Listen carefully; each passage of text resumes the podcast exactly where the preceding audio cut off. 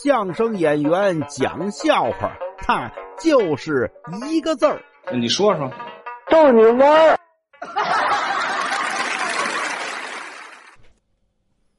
我一哥们儿啊，前两天面试去折了，没通过。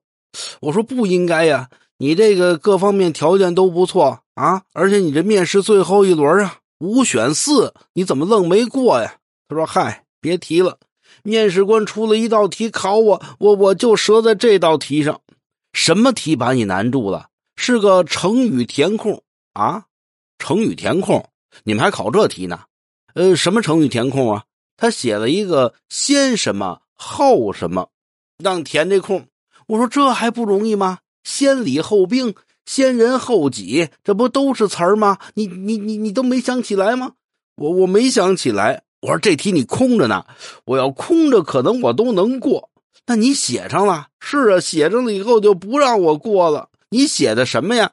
他不是问先什么后什么吗？对呀，我给他写了一个呀，先搓后背哦，跑澡堂子去了。哎，对你。